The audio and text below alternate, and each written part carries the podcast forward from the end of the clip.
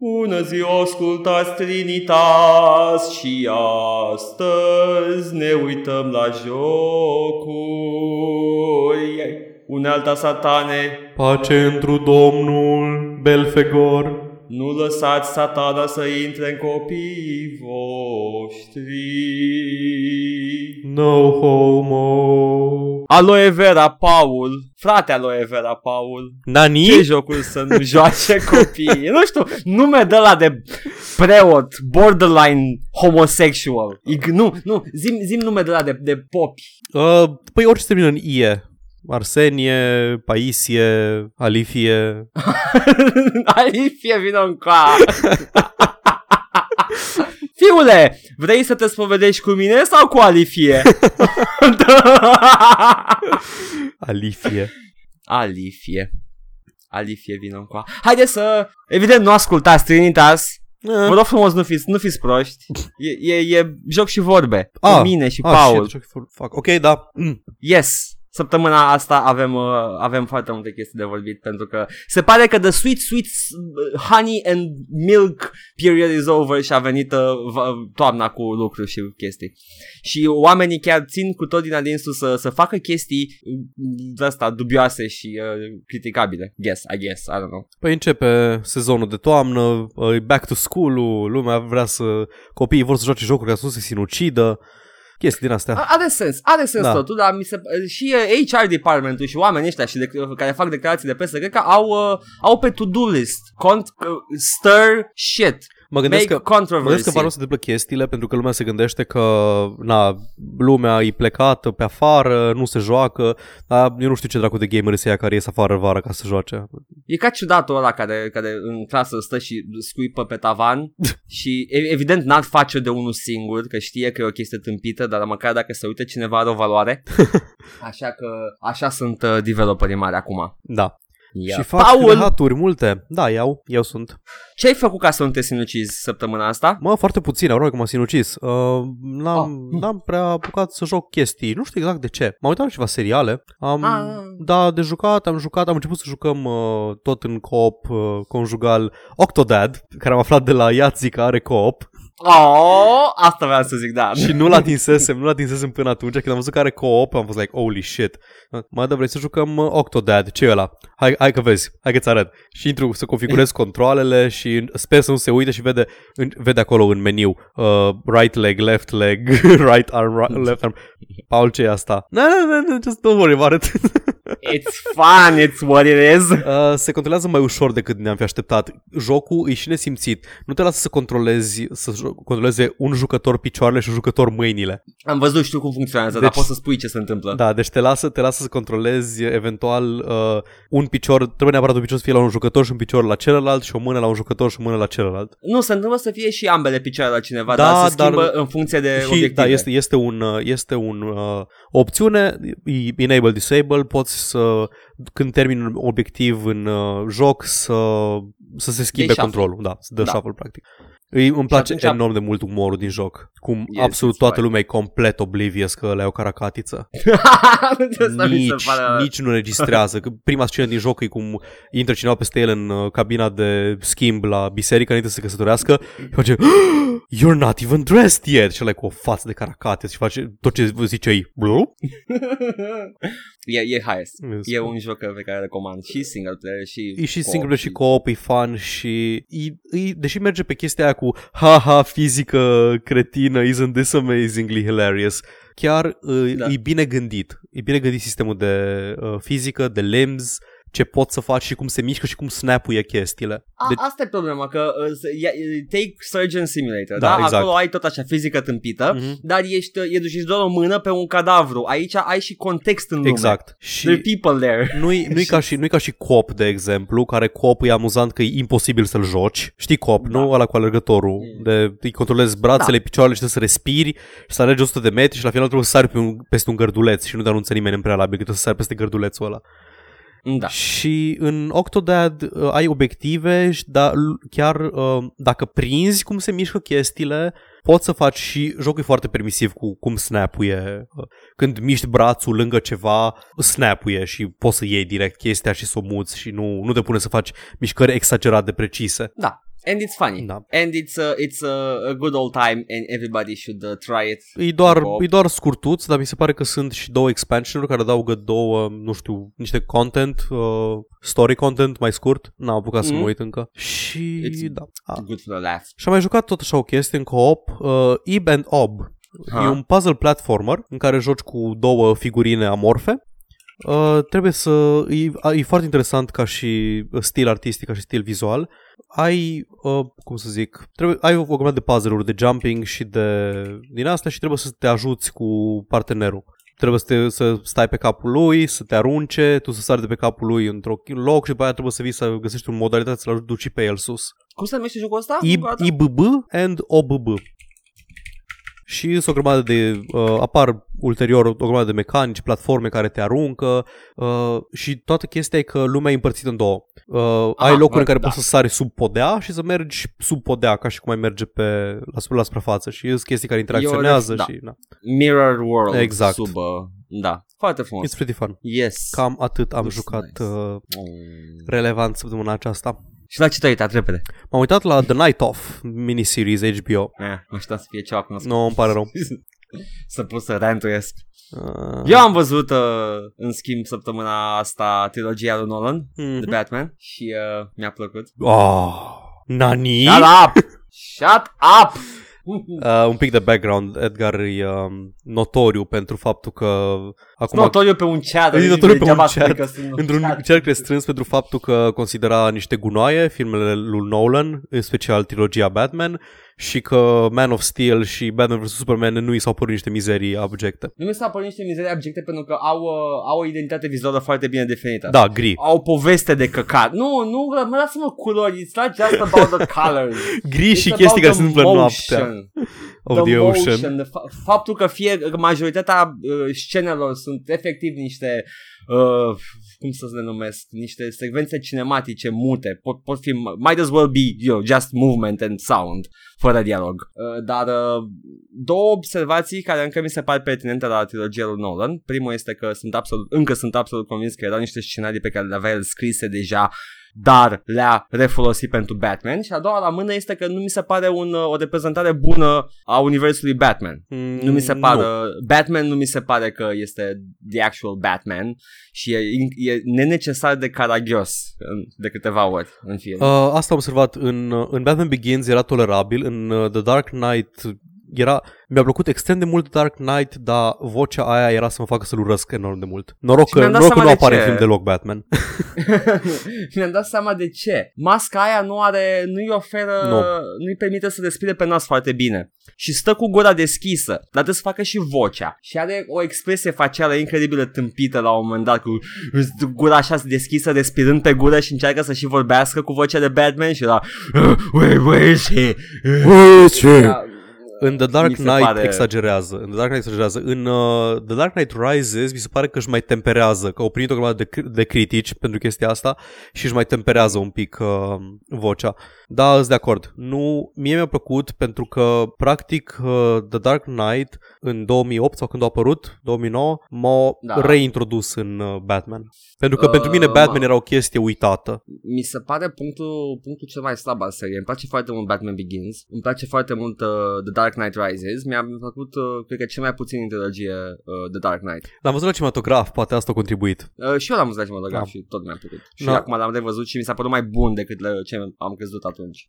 Dark Knight Rises nu mi-a plăcut la fel de mult. Mi-a plăcut mai mult decât Batman Begins, pentru că în Batman Begins era Katie Holmes, care nu joacă deloc. E ok. Nu vreau să zic că nu joacă bine, dar nu joacă la nivelul filmului. Da, filmul e într-adevăr. Deci tot castul e peste ea. Da, păcat. Adică ai Liam Neeson, ai Christian Bale, ai Gary Oldman și nevastă lui Tom Cruise. Mamă, ce misogină. Come on, Bewitched, aia din Bewitched, nu? Da.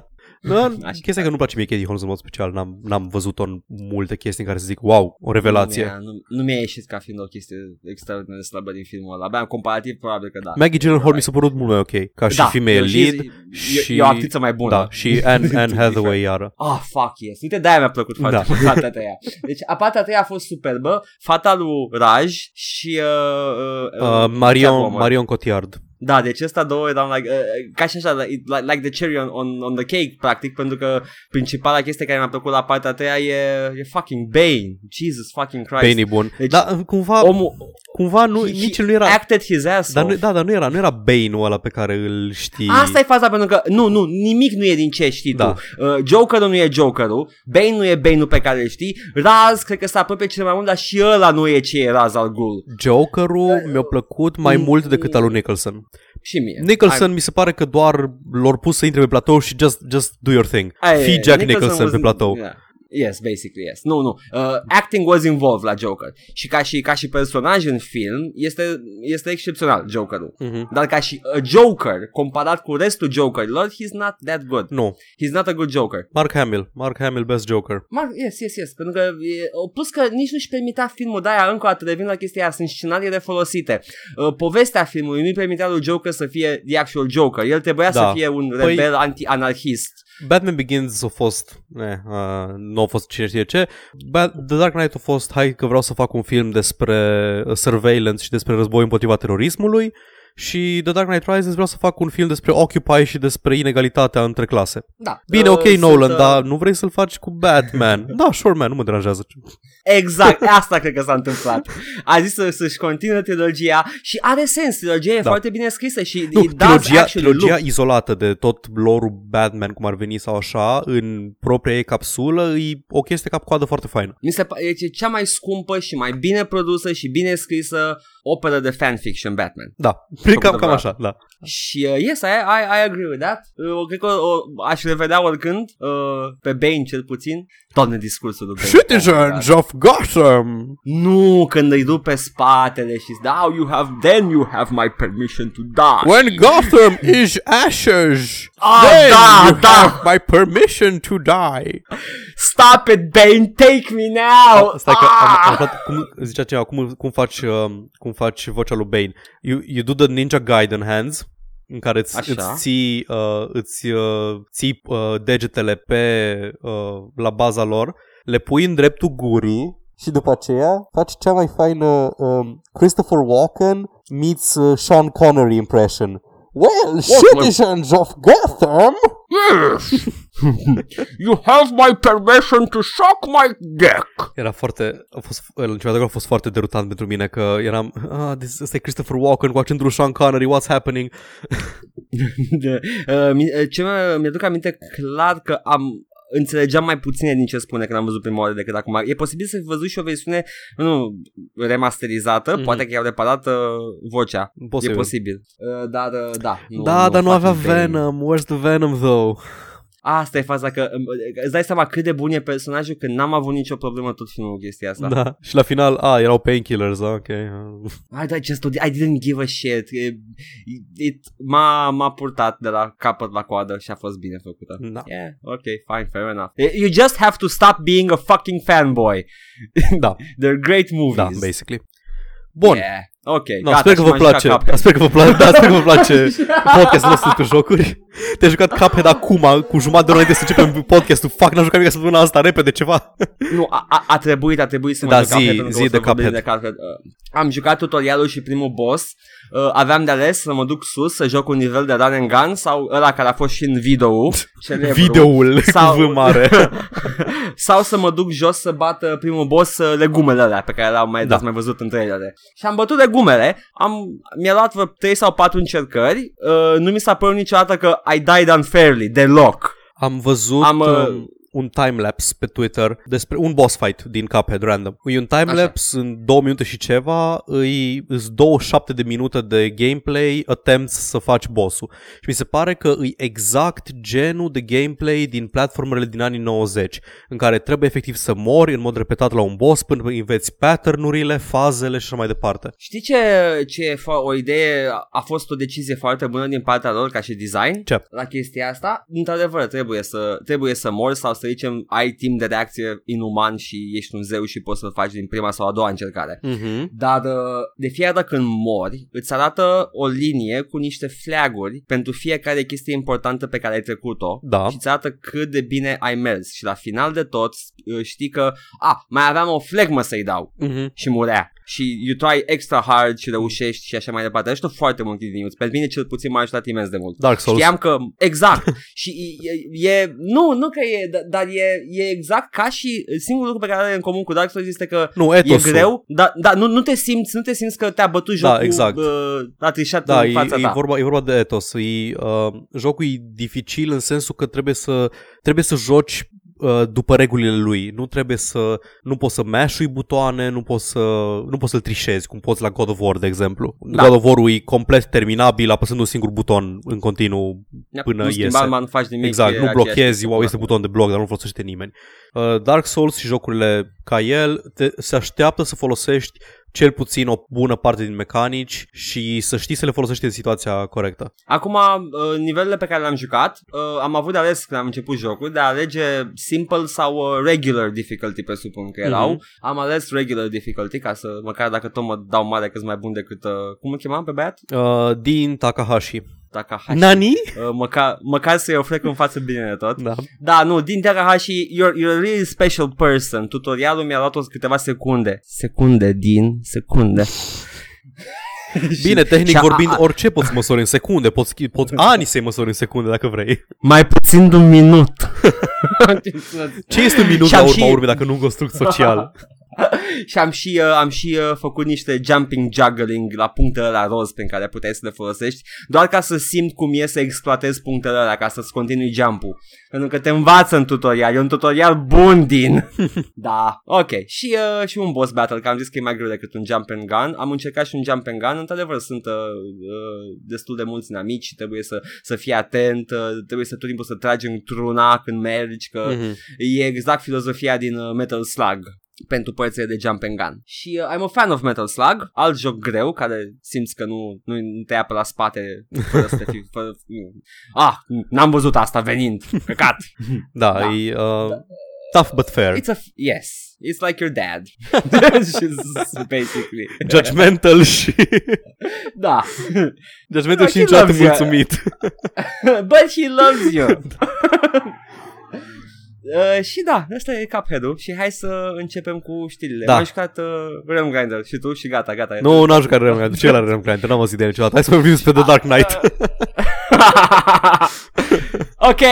Ok. Știrile. Cine începe? Dăm cu banul, nu știu. Ia, Paul, zi. Bine. Vorbim despre chestia aia cu Comisia Europeană.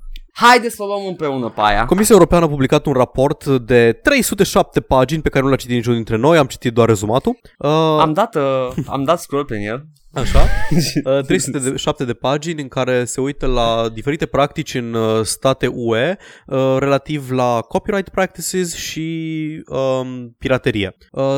Țările studiate au fost Marea Britanie, Germania, Franța, Spania, Polonia, Suedia. Cam puțin reprezentarea Balcanilor, unde e pirateria mama lor.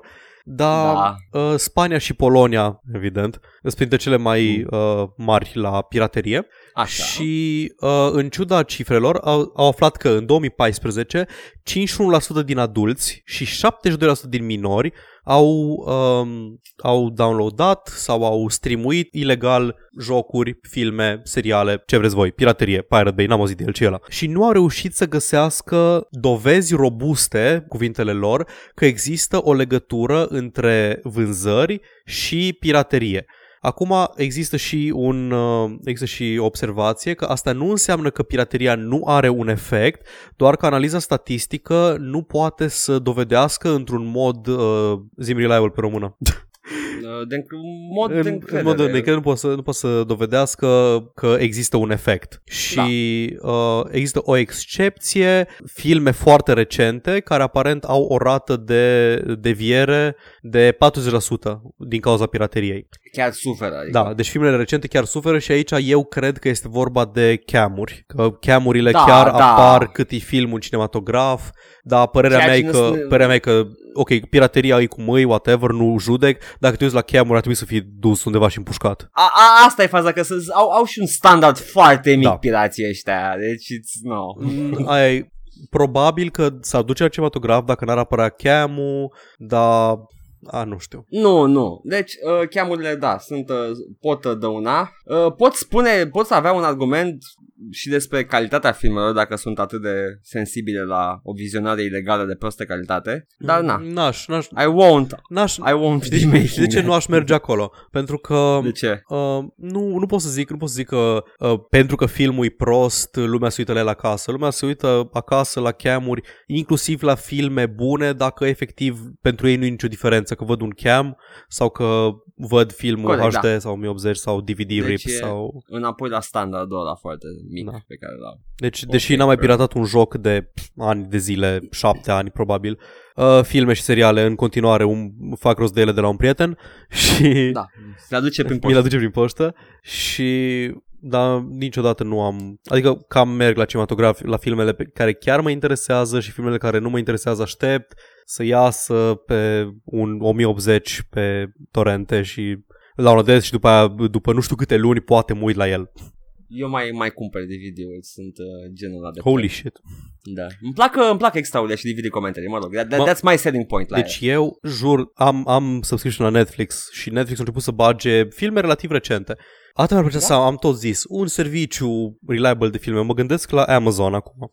Amazon Video, care are serviciul ăla de rental. Dai $1-2 și poți să practic împrumuți între ghilimele filmul timp de 24 de ore și să streamui. Și Steam-ul are același lucru. Are Steam-ul? Da, pentru filmele lor. Ah. Posters, pe exemplu, am uitat ieri și puteam să-l încriez cu €2. Oh, nice. Deci are și Steam, are și Amazon și probabil că au mai multe. Soluții există, deci... Da. O să mă orientez pe viitor să văd dacă...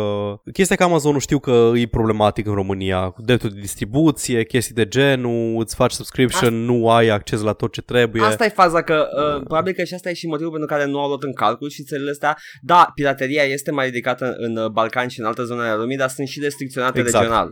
Deci n-ar fi corect să le iei în calcul. Dacă ai întreaga piață la dispoziție și atunci ai piraterie mare, atunci e cu adevărat o problemă pentru distribuitori. Păi noi ne-am făcut, de exemplu, subscription Netflix în ziua în care a fost lansat și ne-a întrerupt de atunci. A fost sărac, dar erau chestii pe care voiam să le văd pe Netflix, inclusiv serialele lor și așa. House of Cards l-or luat repede de la Pro TV și l-or pus pe Netflix când trebuia să înceapă sezonul nou.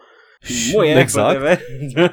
Și de atunci am cam avut la ce să ne uităm aproape în continuu pe Netflix. Da. Și e foarte comod, e o aplicație foarte bine făcută și... Na. Acum, legat de jocurile video, că asta era problema la studiul Comisiei Europene, au spus că vânzările jocurilor video au crescut cu... Pirateria crește vânzările jocurilor video cu 24%. Uite, asta nu aveam. Orice context. Și principala cauză a acestei creșteri de vânzări este eficiența cu care industria jocurilor video transformă pirateria în vânzări legitime prin tot felul de tactici, extra content la cumpărare sau serviciu stabil. În principal sunt serviciile online care sunt un selling point pentru jocurile originale. Deci, it's good. It's really good to buy the game. No. Și am fost și argumentul meu că poți să-l piratezi, dar sunt și, cred că ajută și achievement-urile. Într-o oarecare măsură achievement-urile ajută. Nu știu câte lume efectiv cumpără jocul pe care l-are piratat pentru că are achievement-uri. Nu, achievement-urile nu sunt selling point, dar se simte mult mai bine progresul în joc când l-ai undeva integrat. Uite. Și mai e și, it's sweeter when you pay for it. Da, plus că, cum am zis, reducerea în general, dar Steam o cam dat tonul. Cred că au diminuat enorm pirateria. Da. Pentru că Steam ca și platformă, ca și serviciu, e o unealtă foarte bună. Ai chat, ai friends, ai integrat în joc, dai invite to multiplayer din joc și îți trimite Steam invite și... Da.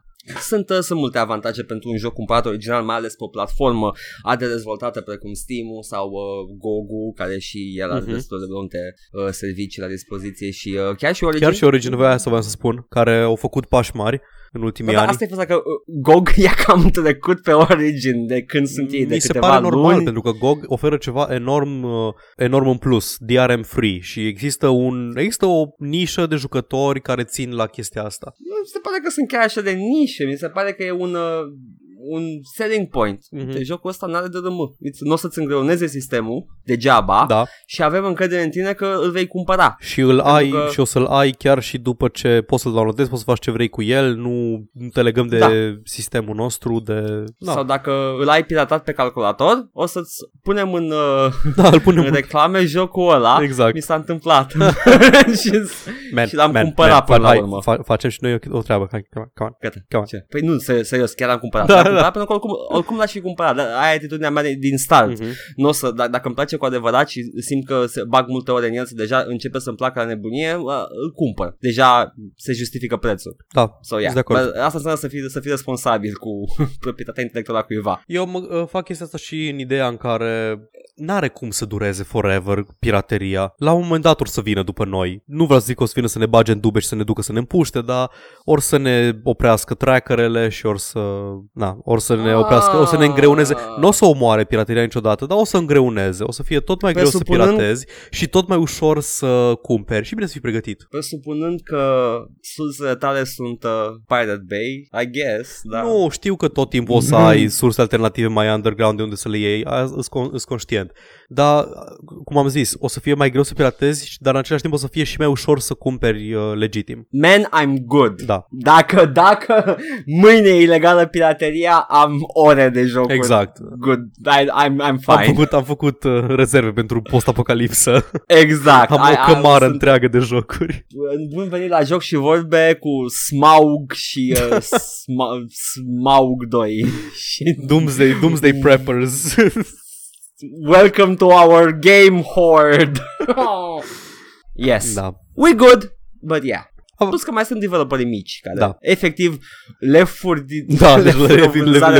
pâinea de la gura copilului când le piratezi jocul. Și da, nu-i încurajezi și nu-ți mai face jocul buena și după aia rămâi cu AAA-urile pline de microtransacții. Hei, hai să trecem la alte știri. Apropo de piraterie și DRM, Edgar. Aha, a apărut un joc... foarte așteptat, Warhammer 2, Total War. Am auzit că este bun. E foarte bun, atât de bun încât a fost spart în prima zi, deși folosea de Nuvo.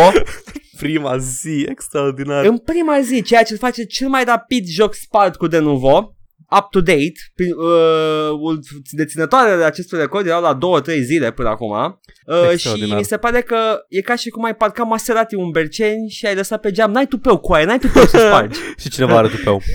Exact, pe cineva. Și se pare că este se leagă iar în chestia aia, în cultura hackerilor care o fac din prestigiu și de nuvo lăudându-se atât de mult că e spart, deși e spart constant. Cred că au ajuns în punctul ăla în care doar de dragul de a-i da muelului de nuvo. O să ajungă la oferte 30 de minute de sales fără piraterie or your money back. Oh my god, mă întreb de ce nu fac asta deja. Da. Man, îți garantăm 30 de minute nu o să poată sparge nimeni, o să fie obligat să cumpere. Tu dai seama că asta umflă costul AAA-ului și mai mult. Că trebuie să ceară o sumă destul de mare, că those guys make money on their own. Știi ce? Nu cred că poți să crești prețul jocului AAA, mă rog, prețul baseline, că jocurile AAA sunt tot mai scumpe, numai că nu observăm noi, că e DLC, că e o microtransacție, că e o treabă. Păi nu, acum un AAA în medie e undeva la 100 de euro, 200 de acolo, da. Ceea ce e incredibil de mult. Come on, think about it. Jocurile oricum sunt luxury items, dar... Da, sunt jocul luxury items la un preț mic. Da. So yeah, it's weird. Da, Warhammer 2 a căzut pentru că it's a prize for the hackers, pentru că are pe el ținta mare de nou. Da. Abia aștept să cadă de nou complet, să zic we give up. Abia să facă implozie odată AAA marketul. Toată aia, bula asta de marketing excesiv și... Publisherii, adică costurile de producție îs anormal de mari la un joc AAA. Îs mai mari decât produsul rezultat. Știi ce aș vrea atunci când cade EA sau Ubisoft sau toți ăștia mari, din cadavrul lor să iasă spiritele developerilor vechi, să vezi acolo Bullfrog-ul cum iese. Și după aia Westwood-ul. Și Rebellion. Pe asta se întâmplă, nu zic că se întâmplă constant, dar am mai văzut să se întâmple tot din astea, ex-Black Isle employees care au murit cu Interplay odată și și-au făcut Obsidian, care Obsidian is doing pretty well. Raven se descurcă bine, I guess, pe ceea ce fac acum, dar ceea ce fac ea acum este modul de multiplayer de Call of Duty și, you know, Obsidian, Raven Software. Și they used to do good games, man. Uite, Ken Levine e un băiat deștept. Au avut succes cu ultimele X jocuri pe care le-au făcut și după aceea au zis, bun, eu nu mai am chef și-au închis compania, care am uitat cum se numea, Irrational Games. Irrational, da. Și-au închis Irrational-ul și-au deschis propria lui mini-companie cu blackjack și târfe. Irrational care venise din Looking Glass, nu? Cred că da. Și apropo că am zis că îmi pun cenușă în cap, nu știam că Infinity Ward a ieșit din echipa de Medal of Honor, dar da, nu, that's my bad, nu știam, dar chiar mi se pare o încercare slăbuță pentru Call of Duty 1, de a se distanța de Medal of Honor și de Call of Duty 2 a devenit cu adevărat bun, ok, that's my fault, sorry! Eu aici nu am input pentru că n-am jucat aceste jocuri. Da, din Looking Glass în Irrational și acum Ken Levine și-a făcut compania. Am uitat cum se numește, tot timpul uit. E o companie mică de câteva 10 de oameni. Da, o să apară jocul de la ei, da. O să fie iar în vizor și o să ne bucurăm. Exact. Ok, let's move on. Hai să dacă toți suntem la oameni care au plecat din companii relativ mari și au făcut propriile lor companii. Avem o știre despre Julian Gollop, care e creatorul XCOM. Și când zic XCOM, mă refer la XCOM ăla vechi. UFO Enemy Unknown / XCOM. Enemy Unknown în Europa, parcă. Enemy Unknown, da. UFO în Europa, XCOM în state, parcă ceva de genul. Da. Ăla vechi din anii 90. Publicat de... Microprose? Cred că Microprose, nu? E posibil să fie Microprose, că ei se ocupau de computer RPG and older consumer. Microprose, deci așa. Chiar nu aminteam prost. Și zice că el, momentan am vorbit acum câteva luni, avea pe FIG un crowdfunding campaign pentru un nou joc, tot așa, împușcat aliens, invazie, turn-based, squad, etc. Phoenix Point. Cthulhu. Și Cthulhu, da. Yes. Phoenix Point. Și zice că deci el nu mai e implicat cu seria XCOM de ceva timp. A făcut originalele și după aia probabil cuvântul drepturile sau le avea compania și acum se ocupă 2K de XCOM și Firaxis. Da. Și dar zice că dacă nu ar fi fost XCOM, ăla a apărut în 2011, cred, și XCOM 2 care s-a lansat și el cu succes și mai departe, nu ar fi avut curaj să se apuce de Phoenix Point. Efectiv, XCOM a reușit să dovedească că există o piață foarte mare pentru genul ăsta de jocuri, pentru turn-based tactics. Pentru că marii producători, ei știm, îs pe open world Assassin's Creed-uri și open world shootere și military shooters și acum hero shooters o să fie battle royales, o mână de jocuri pe care le fac. Și apar băieții ăștia și nu știu cum au reușit Firaxis să facă XCOM, habar n-am. Cine a avut încredere că o să se vândă, să le dea buget destul de ok să facă XCOM. Din povestea dezvoltării era un mare fan care lucrase cu Sid Meier, mare fan al serii XCOM și Sid Meier i-a dat mână liberă să facă un prototip, asta în timp ce dezvoltau alte jocuri, lucrau la niște Civilization-uri și el se ocupase înainte de Colonization sau acel spin-off de Civilization. Și după acel proiect al lui, în care era lead, a făcut un prototip pentru XCOM, a văzut că merge, că se poate face și după aia l-au făcut pur și simplu. Deci tu că gamble, că nu se știa. Da, chiar nu se știa.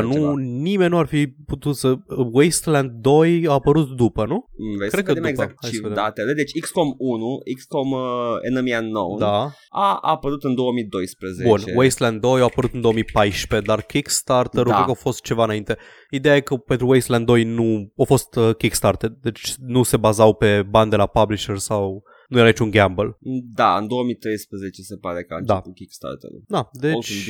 După XCOM. Da, XCOM a dat tonul și XCOM a discat în chestia asta și Și acum vedem... Și o să avem... Da.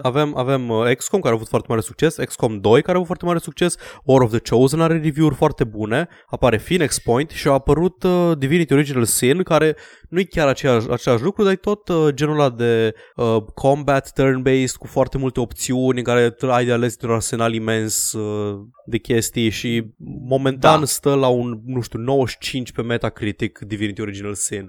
Se interesează publicul, ca și exact. Cu, și efectiv există un market pe care nimeni nu-l exploata pentru turn-based fighting. Oh shit, vai cât o scăzut. E 8.7 pe Metacritic. Vinde tot. Vinde acțiunile. Original Sin, nu? Da, Original Sin. I-a dat cineva 60. Huh? Asta e numai. Asta e prost. E Divinity Original Sin 1. Ah. ăla. Nu. Doiul pe Metacritic este la 95%. 95%. Yeah. Cu user, o să se ajungă. Cu user score de 8,8. Sunt tot timpul sunt mai muiști userii. Da, dar sunt cu mult mai puțin muiști decât nu e o discrepanță enormă de data asta, știi? Da. Apropo de Firaxis, se pare că se țin pe picioare, sunt cam independenții, deși sunt sub 2K acum. Uh-huh. Au fost sub EA, Infogrames, Atari chiar, Atari. Și s-au ținut bine, they're still the same studio. Se pare că ce fac ei fac bine și nu se ocupă, nu se bagă nimeni în cum îi spune, componența studioului. Da, parcă chiar fac jocuri cum au eu chef să facă. Civilization 5, de exemplu, a fost complet diferit de orice exista pe piață, n-avea niciun fel de element, zicea, ăsta e pentru că ai nevoie de nu știu ce dracu de... Nu, au continuat ei să build up loot boxes. Da. Ah, doamne, please, no. Noul XCOM va avea loot boxes de jucători de freze și freze și revive-uri. Ah, Jesus. Asta e ca jocul. Complet. Phoenix Downs. Phoenix. You got the downs. Phoenix, haha. Ok, asta e glumă furată, nu e a mea. Sorry. Ești afară. Nu, sunt sincer, apreciază. Ok, da, deci asta a fost eu. O să avem din cauza XCOM, o să avem XCOM Cthulhu Force. Exact, sau cum... făcut de creatorul XCOM. Da. Care nu era sigur că poate să mai facă încă un XCOM într-o lume fără XCOM, așa că dacă cineva a făcut XCOM, așa face și el XCOM. Yeah, which is safe, având în vedere că omul e independent, cât se poate independent acum și a avut și un Kickstarter. Yeah, that's good, abia aștept. Am eu o știre despre găinării. Găinării? Mhm. Unde găsești multe găini în afară de harta Italy din CS? Aia voiam să zic, băi, mai și picioarele. Nu, în afară de aia. Da, eu aia voiam să zic. Evident că în Skyrim! Oh, God, ce? Da, nu știi că sunt găinile notorii pentru protecția lor excesivă? Ești curios ce știre urmează. Ah, doamne. Am câteva știri, vezi să le leg pe toate de Skyrim, că sunt micuțe și sunt adaugă. Da, credeam că e efectiv o știre legată de găinile din Skyrim. Nu. Ok, bun. Nu. Decât poate îți pui un mod gratis, poți să faci găinile mari, dacă vrei neapărat. Poți. You can do that și e fără bani. Ce nu e fără bani este asta. Skyrim Survival. Intră în beta. Și a fost patch-uit Skyrim Enhanced Edition, dacă nu mă înșel, aceea este versiunea HD9. Care din ce în ce, pe zi ce trece, pare din ce în ce mai evidentă mișcarea de a face un HD remake. Au implementat în el Creation Club-ul în patch-ul, în ultimul patch. Urmează și Skyrim Survival Mode, care încă e în testare și va fi pe credite, ceea ce n-am văzut într-o știre recentă în limba română. The beef is real. Moving on. Vreau să comentez, dar aveam deja banul. Yes, am primit un ban. Edgar a fost toată shitlord când a fost ban de pe Facebook. N-am fost shitlord. O zis nigger pe stream. Nu, am făcut nici nimic. Nu i-a plăcut lui Zuc ceva. O zis nigger pe stream. Așa. Și au pierdut cei 50 milioane de subscriberi pe care avea. Acum are doar milioane de dolari. Miliarde? Ar trebui să, dacă a fost băiat deștept și a investit, ar trebui. Zi acolo despre că mă uit la PewDiePie's net worth. Skyrim Survival Mode-ul este un mod plătit și costă 800 de fake coco.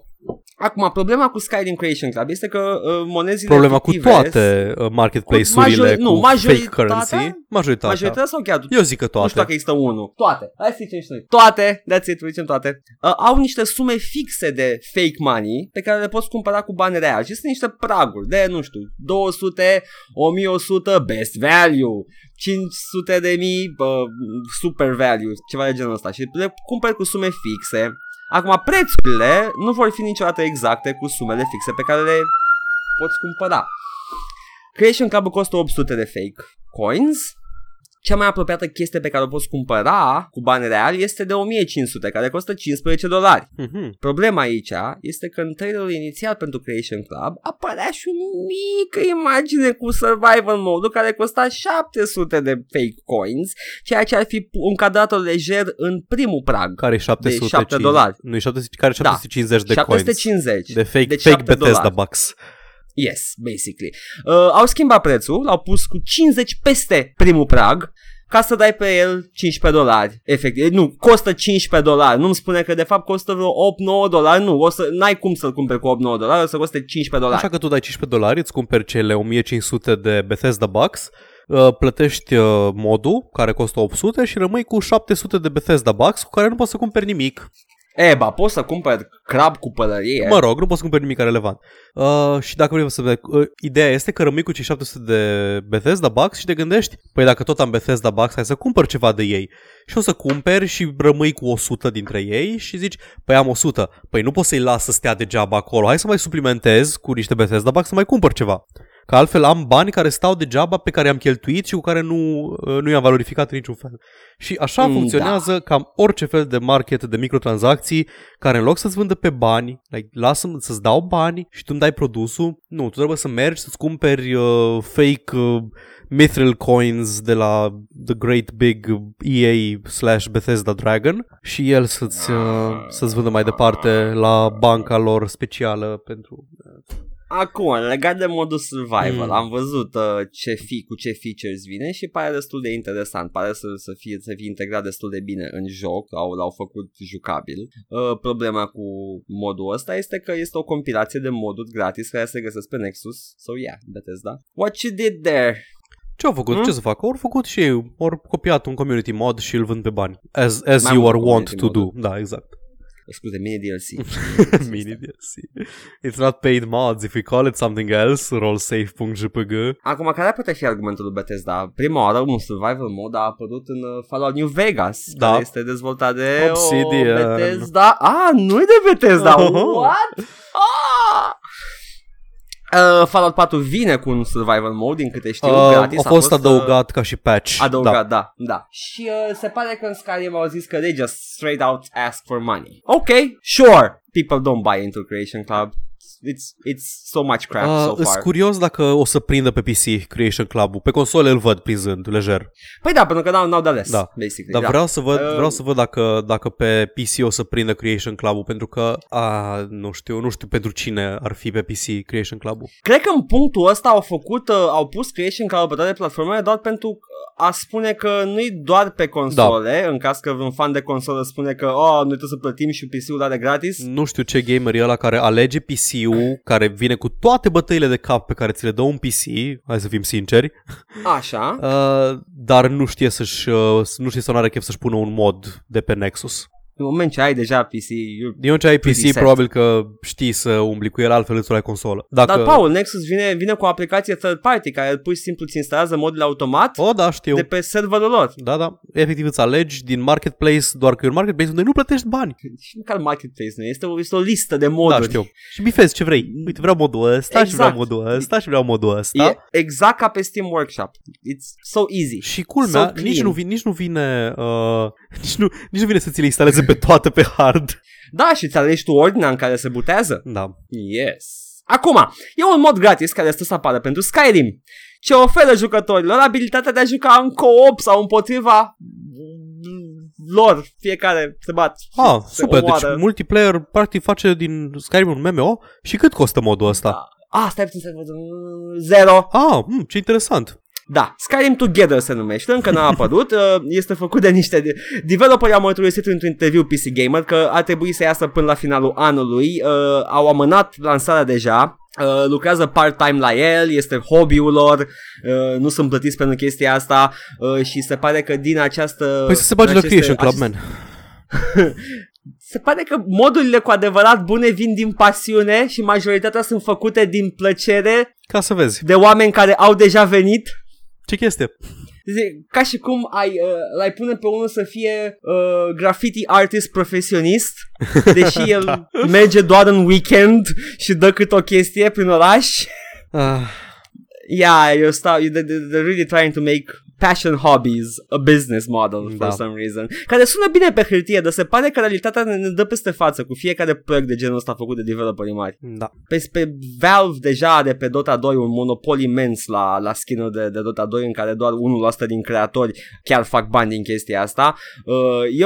E o meserie de nișă, it's hard to get into deja și majoritatea chestiilor bune pentru jocul sunt gratis oricum. Deci, yeah, it's kind of tough. Okay, next. Tot pe ideea asta și ar trebui să ne grăbim un pic pentru că se întâmplă destul de mult. Mai avem foarte multe știri. Tot pe ideea asta de microtransacții și scammery AAA, Game design directorul lui Shadow of War, Bob Roberts, spune că au avut grijă ca lootbox-urile din Shadow of War să nu impacteze și să nu te distragă de la restul jocului. Au testat jocul când au făcut playtesting, fără box-uri enabled, fără lootbox-uri enabled, și sunt ferm convinși că nu o să impacteze niciun fel modul în care joci jocurile. Deci practic ei au acolo lootbox-urile, dar nu vor să le cumperi. Paul, ce vei să faci acum? Vei să-i zic că e un mincinos? N-am cum să știu. Da. Încă o dată, partea de business model a jocului și partea de game development sunt complet diferite. 99% vine de la Warner Brothers, da, chestia cu lootbox-urile. În punctul ăsta, Monolith, vedem când apare, până acum arată destul de căcat. Așa că te rog, taci.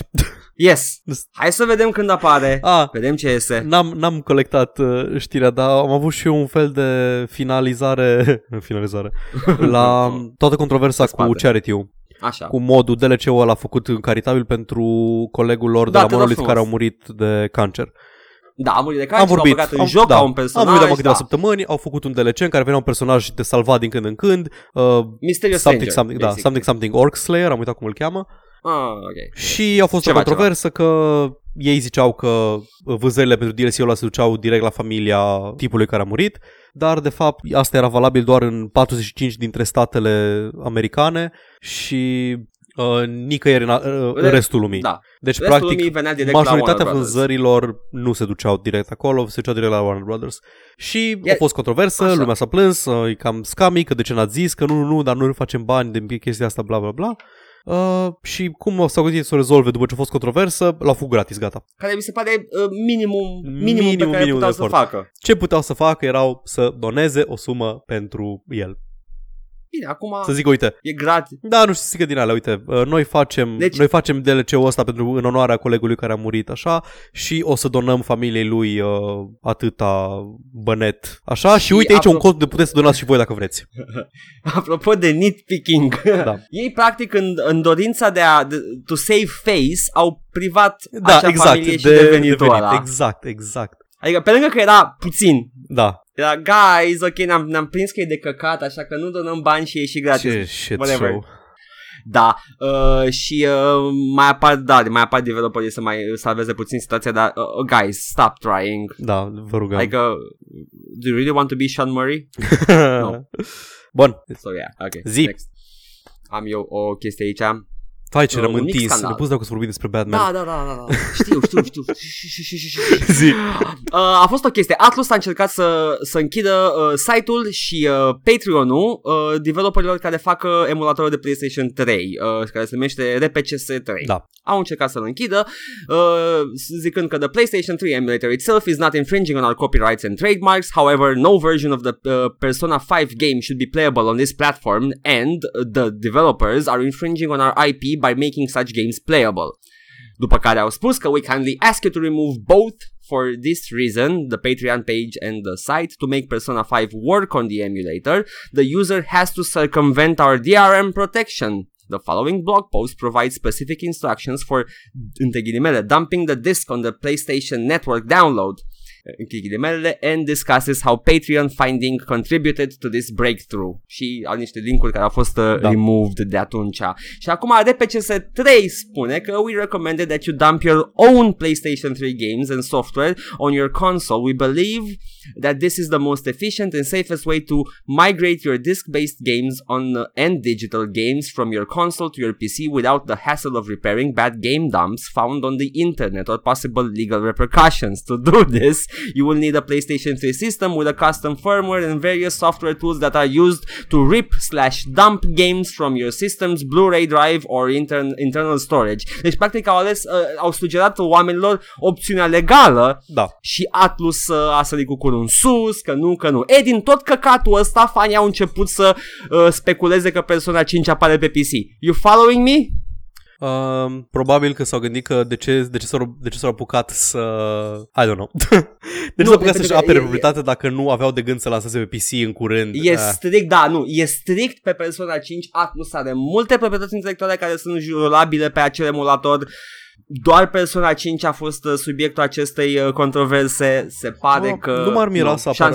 E vreun Persona pe PC? Nu, niciunul. Nu m-ar mira să apară 5-ul. 5-ul, din ce am urmărit și ce știu de la oameni care l-au jucat, e printre cele mai reușite și cele mai huge din serie. Și are și un scor enorm pe Metacritic. Este acolo lângă Persona 4, în opinia mea. I really loved Persona 4 și I'm looking forward to 5. Mm-hmm. Dacă apare pe PC, aș fi fericit că n-am calculator să emulez Persona 5 pe PC. Încă o chestie, Atlus, foarte puțin oameni poate să emuleze jocul de PS3, so shut the fuck up. Da, trebuie o mașină destul de beefy, nu? Ca să emulezi un PS3. Da, trebuie un i7 generație decentă, majoritatea calculelor se fac în procesor, deci yeah, that really has to take the whole load. Trebuie un procesor care pe lângă task-urile lui de procesor de sistem de operare trebuie să mai aibă loc să emuleze un întreg PlayStation 3. Da, cu tot cu GPU, cu tot cu asta. Bine, poți pune niște sarcină pe GPU, dar e minimă, majoritatea e în procesor. That's basically, yes, you're running it on hardware alone. Mi se pare exagerat faptul că i-a pus să-și închidă Patreon-ul. Nu, Patreon a refuzat, a spus că nu calcă nimic, bun, e doar venitul, plus că întreaga operațiune de emulator este complet legală. Exact.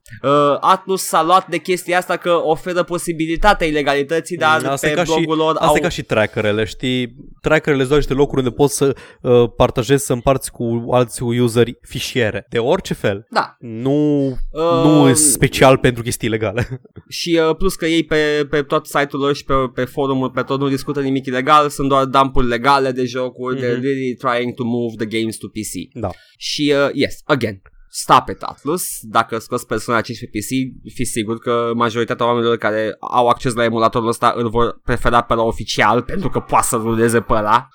Da. Calm your knickers and your tits. Apropo de emulatoare, a apărut un trailer nou de Red Dead Redemption 2. Mi-e foarte greu să-mi pese de jocul ăla, pentru că mi se pare că Rockstar nu-i pasă de mine, deci nu văd de ce ar trebui să-mi pese mie de Red Dead Redemption. N-am dat click. În schimb, am văzut asta prezentată ca o știre, când colo era un teaser. Da, e un teaser, când nici măcar nu e in-game nimica, e doar... Nu-i confirmată data pentru PC, deci probabil că o să facă aceeași căcat ca la GTA 5, îl scot pe console, își fac banii de pe console... Și după aceea, după nu știu cât timp, zic, hai toate și pe PC, deși planificam de la bun început să facem asta. Sincer, chiar sper să se întâmple asta, dar judecând după ultimul Red Dead Redemption, I just don't know. Păi nu o să fie același engine, nu știu, habar nu. A fost strict consolă? Cred că da, a fost Xbox și PlayStation. Acum nu mai am nicio scuză, pentru că arhitecturile current gen PC architectures. Okidoki, then. Come on, Rockstar, you can do it. Atunci o să mă uși eu. Când îl confirm pe PC, mă uși eu la fel. Atunci... Mi se pare că în epoca asta a consolelor e un efort minim să portezi pe PC. Da. Pentru că e arhitectura atât de similară. Și se face în continuu cu jocuri mari, se face cu succes, se face cu mai puțin succes, în funcție de cât de priceput e studioul care face portarea. Gearbox. Da. Bun, double time, suntem la o oră de înregistrare. Double time, oh no, top grossing titles by category worldwide ranked by August 2017 earnings de la SuperData. Vrei să știi? Am 3 categorii, console, mobile și PC. La console și mobile că zic numai top 3, că nu prea are sens. Adică... Wayward Fantasy Online Journey. Hai încep cu mobilele. Honor of Kings. Super, cel mai tare joc. No. Locul 2, Fantasy Westward Journey. There we go. Și locul 3 e Lineage M. Probabil că e un Lineage de mobile. Există Lineage, nice. Da, Pokémon Go e pe 5 și Clash Royale e pe 7. Asta care ar fi mai cunoscute. Candy Crush Saga încă e pe 9. Holy shit, Candy Crush. Anyway, console. Hai că încep în ordine crescătoare acum. Pe locul 5, Madden, NFL 18. Of course, yeah, I love games that have a big number at the end. Care indică seria. 4, într-o minciună perpetuă, Battlefield 1, care, you bastards, ați schimbat jocul.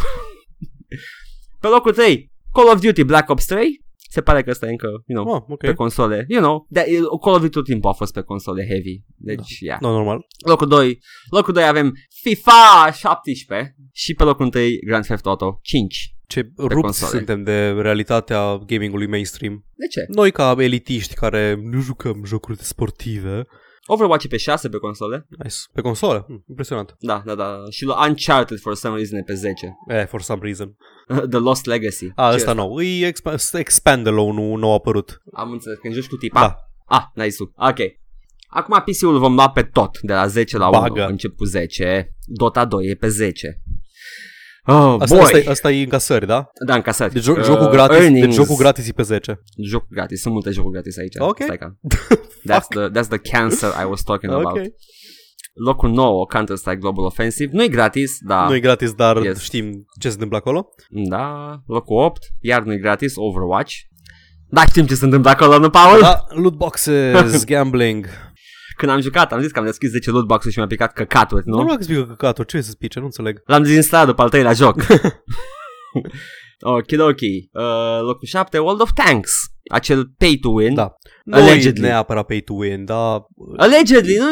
Pay to skip, pay to grind în principiu. Ok. Pe locul 6, World of Warcraft. Într-un fel mă bucur. Au reușit să se recupereze foarte bine World of Warcraft-ul. Wow, în 2017 da, și World of Warcraft e în topuri. În topuri. Fix sub Players Unknown Battlegrounds. Ala-i. Locul 5, Newcomer. Yeah. Locul 4, Crossfire. Stai, locul 5, când zici Newcomer mă așteptam să fie... Nu, Newcomer e Players Unknown. Ah, ok. Cream că Newcomer... Locul 4 e... Nu, da, pe 4 e Crossfire. I have no idea what this is. Nici eu, dar probabil că e ceva janghină. Ceva janghină. Pe locul 3, Dungeon Fire Online, what is this? Unde suntem? Nu știu, pe locul 2 e Fantasy Westward Journey Online 2. What the fuck, where are we? Și pe locul 1 League of Legends. What the hell? Bun, ok, stai, Crossfire. E făcut de Tencent, care am auzit de ei. Oh, fucking course, gata. Cine sunt chinezi, așa-i? Da. Oh, of course. Și e pe Litech, așa de vechi jocul. Oh my god. Ca dovadă că dacă ai un public atât de mare, who gives a shit? Arată ca și Counter-Strike 1.6. Foarte bine, foarte bine. Mă bucur, standardele au scăzut. Cred că am auzit de jocul ăsta. Ah, ok, e fix clonă de Counter-Strike. Mă uit acum la el, e fucking clonă de Counter-Strike. Știi care e partea ciudată? Că sunt sigur că majoritatea revenue-ului vine din China. O parte... Cineva trage într-un peanjul uriaș. Good for him. Good for him. Probabil că din China. Și un loc care este restricționat care are acces restricționat la jocuri. Și acolo și-a cultivat piața asta și ca dovadă are revenue mare. Dar deci nu pot să le zic că au standarde scăzute. N-au acces, presupun, la jocuri mai bune. Că altfel nu-mi explic, you fuck ads. S-a trimis un screenshot din Crossfire pe Discord. Yes, I want to be redirected. Thank you, Discord, for announcing that. Ah, nu, link-ul aparent duce la un blog unde sunt screenshot-uri. Anyway. Oh my god, chiar nu e Counter-Strike 1.6. Și ăsta este peste Counter-Strike Global Offensive. Da. China scade standardele industriei jocurilor la nivel global. Nu știu dacă neapărat ies foarte mult afară din China release-urile care sunt huge acolo. Probabil că nu, că orice vestic ar adică știi mai de adică dacă intru în Fantasy Westward Journey Online și vorbesc pe engleză cu caractere englezești, arată ca și chineza pentru ei. Poți să spui pup SRI măcar, că sigur se uită. Da. Și da, League of Legends pe locul 1 în continuare, un joc care a început de foarte mult timp. Da. Yeah. Multe free-to-play-uri, multe jocuri fără final, multe online games, care, you know, it makes sense, dar mi-e teamă că foarte mulți developeri o să se axeze pe chestia asta. O să axeze pe asta și lumea o să devină fatigued și o să explodeze bula. Abia aștept. Nu există nicio concluzie altă, nu există nicio destinație, nu știu, deznodământ altul decât toată lumea bagă microtransacții până în punctul în care saturează marketul, pentru că nimeni nu are bani de toate microtransacțiile voastre și piața o să explodeze la un moment dat. Dar, Paul, iei tu ce vrei, nu sunt să le ai pe toate. Da, nu, Paul, există. Acum îți vindem joc pe care nu o să poți niciodată să-l ai în întregime. Nu poți să mergi la gameri cu pretenția să nu aibă complet. Sunt oameni care încearcă în mod conștient să facă Platinum pe PlayStation. Platinum înseamnă să iei toate achievement-urile. Și sunt oameni... E o întreagă cultură de 100% in games. Acum, presupunând că acele downloadable contents au achievement-uri atașate. Dar nu e vorba de achievement-uri, e vorba de mindset. Nu. Și dacă ai toate achievement-urile și nu ai toate, n-ai în inventar toate armurile pe care le poți avea... Eu am problema asta cu DLC-urile și am început să mi se amorțească această nevoie la DLC-urile cosmetice. Am luat recent Mortal Kombat 10, mi-am completat content DLC-urile care adaugă personaje, da, și am văzut că sunt multe la 99 de cenți cu skin-uri și m-am uitat la lista aia și am zis... Nu mai îmi pasă. Nu-ți pasă, dar nu ai așa un gol în suflet în funcție de skin de Liu Kang. nu, chiar nu, mă doare la bască, mă enervează că bagă content DLC-urile atât de răspândite și câte unul. Nu poate să fie un pachet întreg. Au anunțat Mortal Kombat XL, care ar fi versiunea completă sau versiunea de definitiv. Dar nu e completă, nu e completă.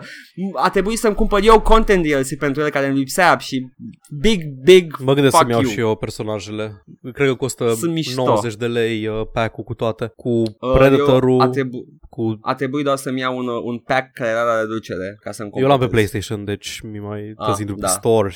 Da. Apoi de chestii tâmpite, mai ai vreo știre că vreau să mai zic de... mai am. Ce mai ai? Hai că le zic pe scurt, tu mai ai știri? Am doar de rollercoaster thingy. Bine, hai că bag... zi. Ok. Stai, eu trebuie să zic așa, trebuie să zic o anecdotă la un moment dat. Oh, nu, Paul, o anecdotă? Știu despre ce, e ok. Cu patch-ul tău pentru jocuri vechi. Așa, da. Bun, așa. Ex-Valve artist unveils artwork for cancelled 4-player fantasy game. Valve is leaking! Acum m-am prins. Am zis și data trecută. Ai zis asta, nu prinsesem. Am luat doar sensul figurativ, nu și sensul propriu. Valve is actually leaking old projects. După ce au fost leak-ul ăla mare cu plotul lui Episode 3, au început să apară tot felul de chestii și vai de capul meu cât de bine arată artwork-urile astea. Da, sunt o grămadă de chestii. Am văzut artwork-uri de Team Fortress 2 în preproducție care arătau foarte bine și multe chestii de genul ăsta. Nu, Valve are oameni talentați care în momentul de față stau și facă dura. Îl cheamă Drew Wolf pe tip și sunt niște... Arată foarte fain niște concept art-uri. Vai, să fi avut un co-op, 4-player co-op game de la Valve, cum a fost Left 4 Dead, dar într-un ceva fantasy și nu Vermintide-ul de mor șobolani în puii mei. Ceva, nu știu, exploration-y. Ai Left 4 Dead, care e despre nu, mă refeream la ceva cu nivelul mai mari. Da. Hai, las că ai Original Sin, stop whining. Da, Original Sin e fine. If Valve can't provide, you can search someplace else. Exact. Yes, like, fuck it. Piața liberă, bro. We really like you, Valve, but you're just not doing anything right now. Face. Valve scoate jocuri de pe Steam. Și când zic scoate jocuri, mă refer că scoate același joc de 173 de ori, uploadat de același developer, plătind o singură taxă de Steam Direct, care e practic doar un asset pack cumpărat de pe Unity Store și uploadat de 173 de ori cu tiles diferite. Diferite, da. E un bubble, puzzle bubble sau Bubble, o clonă de Bubble. Da, sunt probleme în Steam Direct în care nu o să intrăm acum, dar yes. Valve, de asta e nevoie ca să-l superi pe Valve, I guess. Da. De 2 ori s-a supărat Valve, de 2 ori a fost nevoie Valve să facă ce trebuia să facă de la bun început și să intervină. Și nu le place să facă ce trebuia să facă de la bun început. Yes. Avem niște știri despre consola de la Atari, care apare nu o să fie doar o consolă retro, va fi un fel de Steambox. E un PC la cutie care se bagă în televizor și va rula Linux și va rula jocuri de PC, probabil mid-range. Va avea un procesor AMD custom și chipset Radeon pentru grafică și prețul va fi undeva între $250 și $300. Deci un mini PC portabil. Da, un mini PC portabil sună ok. Îmi plac la nebunie gadgeturile astea care sunt atât de deschise la modificări și chestii. Da, și asta e o chestie că va fi complet open, lumea poate să facă modificări pe ea și... Dar, Paul, tu spui mid-range PC games, dar tu uiți că ai avea acces la generații întregi de console pe el. Depinde dacă poți să ruleze emulatoare, chestii. Sunt absolut convins că poate să ruleze la pe PS2, PS2, Xbox primul, PS1, ce mai avem? Nintendo 64 până la GameCube, cred. Da. Oh my god, GameCube. Oh my god, NES și SNES. Da. Uite, poți să cumperi un SNES Mini fără să cumperi un SNES Mini. Da, fără să mergi prin tot căcatul pe care te pune Nintendo să mergi. Auzi, da, Atari-ul ăsta. Muie totul. Ce n-am citit? Sper că o să aibă tot joystick-ul ăla cu un singur buton. Shut the fuck up. Nu, o să aibă un port USB la care pot să-mi pun ce gamepad vreau eu. Este, oh my god, cred că mi-l cumpăr. Ala, sună din ce mai bine. Da, nu, e ok. It's a thingy you can put on in your TV and you can play anything you want. Bun, am 4 știri scurte. Zile. Assassin's Creed Origins vine cu un mod peaceful în care poți doar să te plimbi, să explorezi Egiptul ca un fel de guided tour. Vei avea ghid, îți povestește despre istorie, despre arhitectură, despre tot ce vezi pe acolo. Va fi ca și Encarta ăla vechi în care te plimbai prin locații istorice. Vreau să dau un mesaj de Ubisoft. Ubisoft, ce faci? Ubisoft era de căcat. Da, Ubisoft. De ce te comporți acum așa? De ce faci ceva care sună chiar rezonabil și fain? Da, Ubisoft, e ca și cum o pauză de la Assassin's Creed chiar te-a pus pe gânduri și ai făcut chestii bune cu el. Chiar sunt interesat de... Da, chiar sună. Arată din ce în ce mai bine. Chestia asta arăta ok, arăta interesant, eram reticent. Chestia asta e like, parcă chiar vreau să joc așa ceva. Suna ceva ce aș putea face după ce termin jocul sau înainte și stând pe fotoliu. Exact, doar stai și te plimbi și chill. Shit, fuck. That's my jam, Ubisoft. Volition a trebuit să dea afară 30 de angajați după ce a fost lansat To Mixed Reviews Agents of Mayhem, care avea un fel de crize de identitate, nu știa exact dacă vrea să fie, nu știu, Overwatch Lite sau Saints Row. Ceea ce e un loc foarte ciudat de a spune jocul. Saints Row era destul de bun și se putea vinde doar pe numele Saints Row alone. Holy shit, Overwatch. Are 100 de jucători online. Ah, that's just sad. E foarte Volition trist. Studio bun. E foarte trist. Studio bun Volition. Ok. Da. Nu Volition au făcut primul, cum îi spunea, Red, jocul Red? Nu, comuniștii mineri în Red Faction. Red Faction făcut de THQ. Ah, Volition, scuze, THQ publisher, developer Volition. Da. Te vezi de ce zic că sunt they're one of the old darlings și Red Faction 2, după care și ei au făcut și Punisher-ul de PS2. Is that the good one or the bad one? I can't remember. Anyway. Nu că știu că era un Punisher foarte bun. Da. Între timp, în timp ce 100 de oameni joacă rahatul ăla de Agents of Mayhem, 1 milion de jucători au jucat la lansare rahatul de Battle Royale mode al lui Fortnite. Fortnite fiind jocul ăla făcut de Epic Games în care construiești baze, dar care au băgat un mod Battle Royale care este standalone, n-ai nevoie de Fortnite-ul de bază și poți să îl și gratis. Și am vorbit săptămâna trecută că Bluehole care fac PUBG sau cam căcat pe ei că le fură proprietate intelectuală, că ei nu vor să... Și aparent le-au făcut suficientă reclamă cât să se bage foarte multă lume în Fortnite. Yep. O să vedem. Ce să vezi? E The Streisand Effect, nu? Da, exact. Bula se umflă în continuare. Bula de Battle Royale-uri, da, și o să se spargă. Dar PUBG încă se ține bine după lista aia de revenues. Da. Locul 5 pentru newcomer. Da, și holy shit. Să vedem Steam Stats. Nu vreau să plâng. Steam Stats, pe care au găsit tot pe locul 1. 1.432.000 de oameni. Peak today, PlayerUnknown's Battlegrounds. Current players, 446.000. Fuck. Și ultima știruță pe care o mai am. Valve a făcut un deal cu o companie de 3D printing care se numește Shapeways. E o companie, suntem pe sponsorizați de Shapeways, by the way, cel mai bun Shapeways, din ce am văzut, e o companie din aia, gen cum e Threadless, cum sunt toate alea de iPhone cases. Tu îți uploadezi design-ul pe site-ul lor, ei îți fac produsul și îl vând mai departe și primești o parte din revenue și nu știu exact care-i split-ul și n-am reușit să aflu pentru că îți face oferta de pricing după ce le submit-ui ceva și n-am putut să fac ceva în Paint repede. Shapeways se specializează pe 3D printing și Valve a făcut un deal cu ei prin care practic le dă dreptul de a lua de la fani și de a vinde fără niciun fel de problemă marfă bazată pe proprietățile intelectuale Valve. Deci tu, acum, în momentul ăsta, poți să mergi să printezi, să le dai modelul să printeze ceva inspirat din orice joc Valve și ei îl vând și tu faci bani și Valve face 10% din vânzări și toată lumea câștigă. Restul și nimeni nu te dă judecată. Da, n-am ce să adaug la asta. It's just interesant. Valve do. E Valve, e atât de Valve. Nu vrem să facem noi treaba, ocupați-vă voi. Fanbase-ul. Da, vrem să facem bani, exact. Bani puțin, dar pasiv, ocupați-vă voi. Asta e faza, că Valve, they're playing it very smart. Da. Și Valve, apropo, dacă veți să rămână relevante proprietățile voastre intelectuale, nu trebuie să scoateți un joc nou, chestii. Just saying. Ok. Mai am eu două știri, una foarte scurtă și una scurtă, sper. Paul, tu ai System Shock 2 pe Steam? System Shock 2, da. Da, recomand ție și alți oameni care mai au pe Steam să-l instaleze, pentru că a primit un patch cu multe modernizări, foarte multe fixuri, tweak-uri și chestii care să facă un joc și mai jucabil decât era deja. Am selectat două patch notes-uri care mi s-au părut interesante. Primul este că the in-game UI is now set at a fixed resolution and will scale better at high resolutions, gen 1080 and above. Mm-hmm.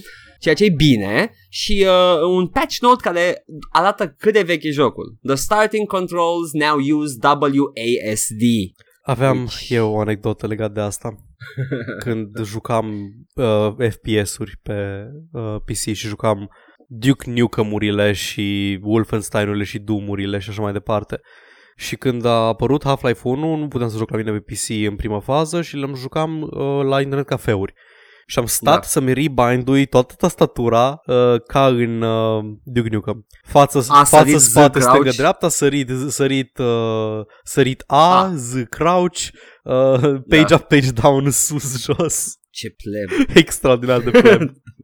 Am făcut rebind pe toată tastatura și bineînțeles că după aia venea cineva care se juca cu mouse-ul și era what the fuck is going on. Deci că, aoleu, cineva a rămas acum 5 ani blocat aici.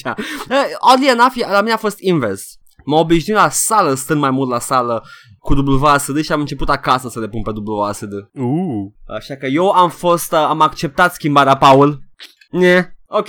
Paul m-a trezit ieri, m-a surprins ieri cu o chestie. Abia intrasem în casă, mi-a dat un link, am citit link-ul și am văzut Rollercoaster Tycoon Classic pe steampowered.com. Eram, wow, ce mi-a dat Paul aici? Wow, intru pe pagină, văd prețul, eram, ok, dai un remaster și combine Rollercoaster Tycoon 1 cu 2 într-un singur joc. Și după aia Paul spune, citește puțin review-urile. Și le citesc și apar problemele. Este it's a con job basically. Nu se scalează interfața la rezoluții mari. Are multe probleme. It's basically a half-assed job. Și, la doar 20 de euro. Doar 20 de euro. Și mi-a venit în cap alternativa, care o foloseam și în trecut, Open Rollercoaster Tycoon 2, care îți permite combinarea jocurilor într-unul singur și face același lucru, numai că vine cu un UI scalabil, rezoluții mari și multe tweak-uri de interfață pe care nu le are. Pentru că Open Rollercoaster Tycoon, ca și de altfel Open Transport Tycoon, sunt jocuri la care lumea chiar a muncit timp de ani de zile, nu... Da, sunt updatate constant. Există Open Pizza Tycoon. Doamne, sper să existe. That's my jam, Pizza Tycoon a fost my jam. Da, nu e Chris Sawyer Pizza Tycoon, nu? Nu cred. Cred că e tot Microprose era? Nu cred, I'm sorry, Paul. Nu apare. Bine, mă sunt sinucid atunci. Du-te, știi să ne cere. Era și în Pizza Tycoon 2. Microprose, by the German company Software 2000. Nu e Chris Sawyer, I'm sorry. Asta este. Chris Sawyer is Bay, though. Ok, so yes, that's... nu cumpărați Rollercoaster Tycoon Classic. Luați-l pe la gratis și legal. Gratis? Nu, gratis e doar engine-ul de Open Rollercoaster Tycoon. Aveți nevoie de jocuri originale pe care le puteți lua pe GOG. So there you go. Serios? Open TTD mi se pare că vine gratis, cel puțin pe mobil. Vine gratis, e engine-ul. Eu am avut nevoie de jocuri originale, trebuie să mă intru pe GOG să mi downloadez ca să joc. Pe telefonul celular mi-am luat OpenTDD și era gratis. Adică era tot. Poate e rebuild de la zero? Probabil, I don't know. În fine. Ok. Wow, ce săptămână. Da. Cuphead e mișto, apropo. Și e foarte bun. Și trilogia Dark Knight e ok. Chiar bună. Și Cuphead a avut incredibil de mult succes cu stilul vizual inițial, după care acel gameplay incredibil de prost care l-a adus înapoi în atenția publicului. Și nu vreau să-i dau credit tipului, pentru că e un dobitoc imens, judecând după articolele lui din trecut. Dar e bine că a ajutat jocul. Chiar a ajutat jocul. Lumea acum chiar dezbate. Oare chiar e greu? Hai să vedem. Nu. Sper să nu doarmă liniștit omul ăla cu gândul ăsta, pentru că n-a fost meritul lui. He just fucked up. Dar... tot, oricum. Și da, e chiar bun, e nestricat, a fost lansat fără niciun bug mare și chiar e distractiv, Paul, what is this? Wow, jocuri care arată ca anii 30 se joacă ca anii 90. E foarte frumos. Hei, mă întreb dacă doamna comisar european, Corina Crețu, membru PSD, a citit acel studiu cu pirateria. Nu mă aștept că nu. A absolvat. Pentru că, yes, evident, I my chromosomes went up a bit. A absolvit facultatea de planificare și benetică economică. Pe spun că e pe subiect, pe domeniul ei, chestia asta. Nu, e în PSD. Poate nu. Ok. Da. So yes, Let's look forward to the future și să stați liniștiți nopțile care urmează cu gândul că Paul editează monstrul ăsta. Yay! O oră jumate aproape, o să-l aduc la oră și 8 probabil. I'm sorry, Paul, I'm asta so este. Sorry. Avem și spații. E ok, cred că ai ce tăia și poți să-l aduci la o mărime normală. Păi tot ce zici tu, și... las monolog.